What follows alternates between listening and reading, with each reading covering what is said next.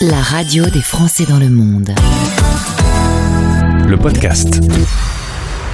Quand c'est bon, on en reprend une deuxième dose. Hein. Euh, La dernière fois, je, je suis resté sur un goût de trop peu avec euh, Joe Dibona, notre euh, artiste peintre, euh, puisqu'on a parlé essentiellement de Gainsbourg. Cette fois-ci, si tu veux bien, Joe, on va parler plutôt de toi et de ta carrière. Tu es peintre, graffeur. Tu te présentes comment?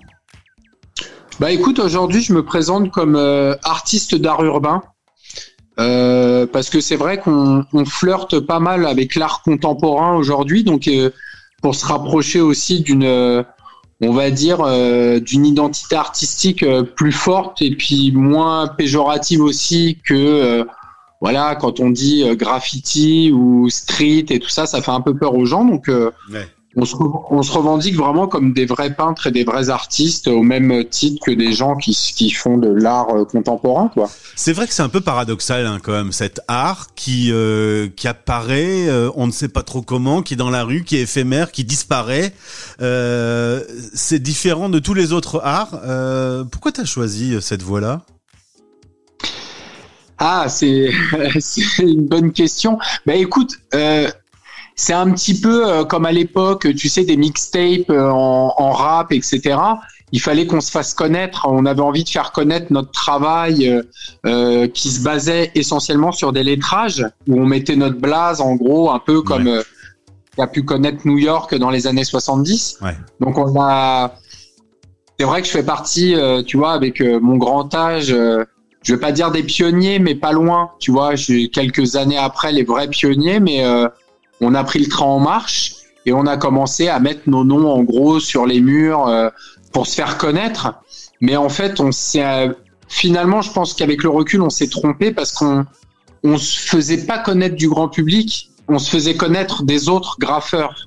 Ouais. Donc ça faisait Et de une la espèce police. co- et de la police. Et, et oui oui oui oui évidemment j'ai eu plein d'aventures euh, euh, un petit peu euh, oui euh, un peu compliquées. Donc euh, on- en fait on avait envie de peindre on avait envie de partager mais on savait pas comment le faire on était un peu maladroit. Et c'est vrai que c'était malgré tout quand on allait peindre les lignes de train ou les trains un- peindre un train ce qui était génial c'est qu'il circulait. Donc notre art il était un Il peu bougeait, euh, hein. Voilà, c'était super, mais euh, avec tout le danger que ça comporte et les maladresses qu'on pouvait avoir à l'époque. Donc, on s'est pas fait connaître du grand public. C'est seulement, euh, euh, je vais dire, 20 voire 30 ans après que les gens se disent, tiens, ces gars-là, en fait, ils ont vraiment quelque chose à nous raconter, ils ont vraiment quelque chose à dire.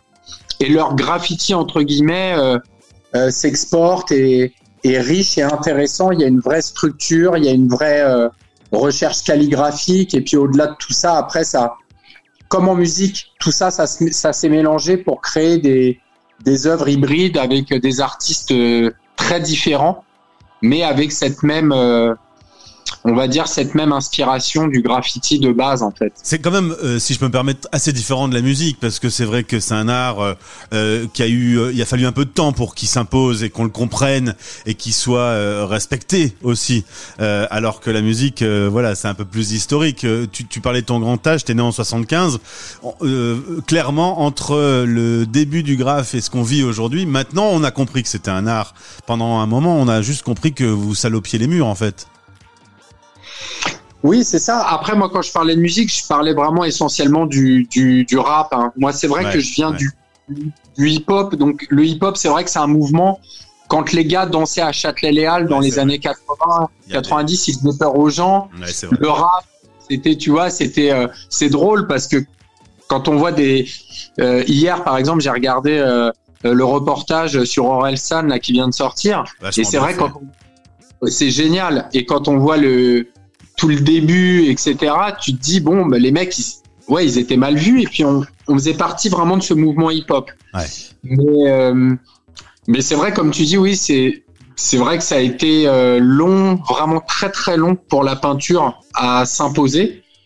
Mais il y a des artistes qui sont vraiment des, des voilà des, des, des figures de proue euh, dans ce dans ce domaine et qui ont vraiment un peu tiré aussi le tu vois des gens qui m'ont tiré et puis moi j'espère aujourd'hui pouvoir aussi continuer ça et tirer des plus jeunes et se dire oui c'est possible on peut être aussi au musée et en galerie Joe Dibona, qui est ton nom d'artiste aujourd'hui, euh, eh bien, je pense que la vie d'artiste n'est pas un long fleuve tranquille. Il s'est passé plusieurs euh, rebondissements, des changements un peu dans ta carrière, un peu dans la musique. Euh, euh, Aujourd'hui, clairement reconnu, quand on voit ton palmarès récent, euh, toi-même, tu dois pouvoir regarder dans le rétroviseur en disant euh, il y a eu du boulot. Alors, euh, le, le, truc qui est, qui est, drôle avec ce que tu dis, c'est qu'en fait, euh, j'ai jamais le temps euh, de regarder dans le rétroviseur. Tu vois Et j'ai la chance de travailler avec, avec ma compagne Amélie. On est vraiment un binôme aujourd'hui. Et Amélie prend le temps de me dire Attends, stop, regarde. Et, ouais. et c'est marrant parce que ça rejoint ta, ta, ta remarque. C'est-à-dire que l'autre jour, on était à, notre atelier. Euh, que, que, enfin voilà, c'est un lieu qui, qui, est un lieu de vie qu'on adore. Et elle m'a dit, mais tu te rends compte, aujourd'hui, tu as un atelier pour faire ton travail, ton art, pour t'exprimer. C'est une chance incroyable. Regarde le chemin que tu as parcouru quand même. Bah, il faut le faire. Hein. De temps en temps, faut savoir regarder un petit peu. Hein.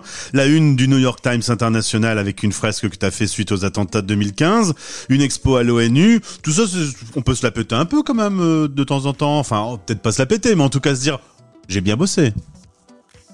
Bah écoute, c'est vrai que euh, tu sais, je, pour mon site internet, je fais un petit point euh, régulier où je mets à jour un peu toutes les dates que j'ai faites pour euh, voilà pour faire une chronologie pour que les gens puissent se repérer. Et en fait là j'arrive même plus à mettre les dates que j'ai faites. Et c'est dans ces moments-là où je me dis ah ouais quand même euh, c'est fou.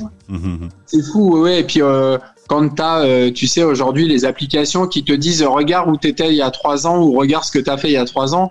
Par exemple, hier, euh, on a fait une inauguration d'un grand mur avec Amélie. Et elle m'a dit bah, euh, je viens de recevoir une notification il y a il y a quatre ans, on faisait une inauguration d'un mur. c'était pareil, c'était un 28 octobre et c'était à Atlanta. Tu vois. Elle me dit bah donc on va se faire des inaugurations tous les 28 octobre. mais, bon, mais bon, non après ce, se la péter, non, mais c'est vrai que moi je pense que voilà que il euh, y a que le travail qui, qui, qui paye et puis euh, il faut savoir rester aussi euh, même si tu fais des belles choses rester humble et puis avancer et puis de toute façon ça sert à rien de se la péter c'est pas enfin je suis pas dans ce délire voilà c'est Hier, tu étais à Aubervilliers pour les Jeux Olympiques. Tu euh, assistais à l'inauguration d'une œuvre que tu as créée de 1000 mètres carrés vin de juice, comme on dit dans le Nord, euh, sacré, sacré taille. Comment, euh, quand on a le projet et qu'on dit, ben voilà, est-ce que ça te dit de créer une œuvre pour nous de 1000 mètres carrés? Tu dis, mais non, mais c'est pas possible, je vais jamais plus dormir. Bah écoute, tu vois, comme quoi euh, ça rejoint ta, ta précédente question. Euh, ça sert à rien de se la péter parce que moi, quand j'ai reçu donc euh, de la part de l'agence Ozaro euh, qui m'a en fait, j'étais en liste sur ce projet-là. Hein. Il y avait vraiment un, appel d'offres avec pas mal d'artistes dans la course. C'est vrai que quand Lisa m'a appelé, euh, j'étais en panique. Je me suis dit, euh, waouh. Wow, au final, je, je, souhaitais, pour te, pour te dire la vérité, je, je souhaitais même pas être pris parce que je me suis dit, j'y arriverai jamais à faire ça. Mm. Et puis en plus, c'était un projet où je n'avais pas euh, le droit en fait d'utiliser le collage que j'utilise. C'est ma technique principale le mélange des techniques avec euh, le collage en finition. Et là, sur une telle surface, tu peux pas. Donc, j'ai dû réinventer mon travail et les déchirures, les dessiner. C'est-à-dire déjà le penser au préalable pour tout dessiner à la à l'aérosol. Donc, euh, c'est vrai que ça a été un vrai défi, un vrai challenge. Mais suite à ça, on, on se dit ah bah tiens, je, je peux faire euh, je peux faire d'autres choses que j'avais pas envisagé avant. Allez faire. Mais... Ouais. Euh, je te coupe, mais je pense qu'il faut vraiment aller faire un tour sur ton Instagram pour bien comprendre de quoi on parle, parce que voilà, c'est plein de couleurs, c'est plein de vie, euh, et, et, ces œuvres qu'on qu'on peut voir euh, un peu partout euh, évoquent beaucoup de choses, parce que tu t'appuies sur une culture pop euh, qui est qui est maintenant euh, dans dans le monde de chacun, et et ça ça parle à tout le monde, ça j'en suis sûr. Un dernier petit mot, Joe, sur le l'œuvre dans laquelle on va pouvoir pénétrer dans pas longtemps. Tu, viens de terminer un, travail assez incroyable. J'ai envie de le voir. Euh, Est-ce que tu peux nous en dire un mot concernant le travail dans une discothèque euh, parisienne? Oui, alors c'est euh, un lieu vraiment où il se passe beaucoup de choses. Ça s'appelle le XS Paris. Et en fait, ça a été un nouveau défi. Là, pour le coup, le grand mur dont tu parlais avant, on était vraiment en équipe. Hein. Euh, il y avait un autre artiste qui m'a qui m'a assisté, euh, qui s'appelle Jacques Hardy, qui est super. Il y avait Amélie aussi qui peignait avec moi. Il y avait tout le monde, enfin les nacellistes, même Lisa Dozaro, l'organisatrice, elle elle peignait aussi à l'aérosol, donc ils m'ont tous aidé sur ce mur de 1000 mètres.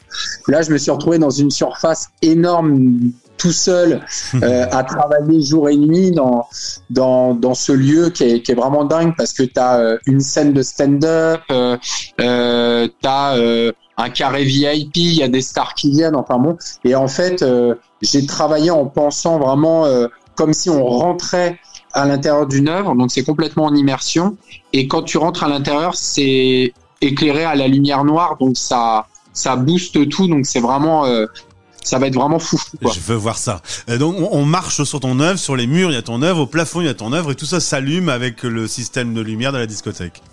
Exactement. Ouais, ouais, on a travaillé avec des peintures, euh, avec des peintures euh, fluorescentes qui qui qui réagissent euh, avec ces, ces, lumières noires. Et en fait, ce qui était marrant, c'est que je peignais avec euh, ça. J'essayais de me mettre vraiment dans l'ambiance et à la place du public. Mais c'est vrai que les gens vont faire la queue dans une énorme cage d'escalier qui monte à la boîte. Mhm. Et en fait, cette cage d'escalier est devenue une œuvre. En fait, les gens, ils attendront à l'intérieur de, de fresque. Donc, c'est plutôt euh, très, très cool. Eh ben, je pense que tu t'amuses bien. Et en tout cas, ta passion, tu l'as fait vivre. On a envie d'en savoir plus sur toi. On va aller faire un petit tour sur ton site. Merci bravo. Je suppose qu'il y a plein de projets dans les tuyaux. Hein. Je m'inquiète pas pour toi. Ouais, bah ça c'est Amélie qui gère. Hein. Là, je t'avoue, je je les connais même pas encore. c'est elle qui qui drive tout ça. Et ben on la on la salue au passage sur antenne. Elle fait du, beau boulot avec euh, avec toi. Quand tu veux, quand tu as des nouveautés, t'hésites pas, tu reviens nous voir. Et ben c'est super adorable. Je te remercie beaucoup Gauthier. Ça fait plaisir. À bientôt. Salut. La radio des Français dans le monde.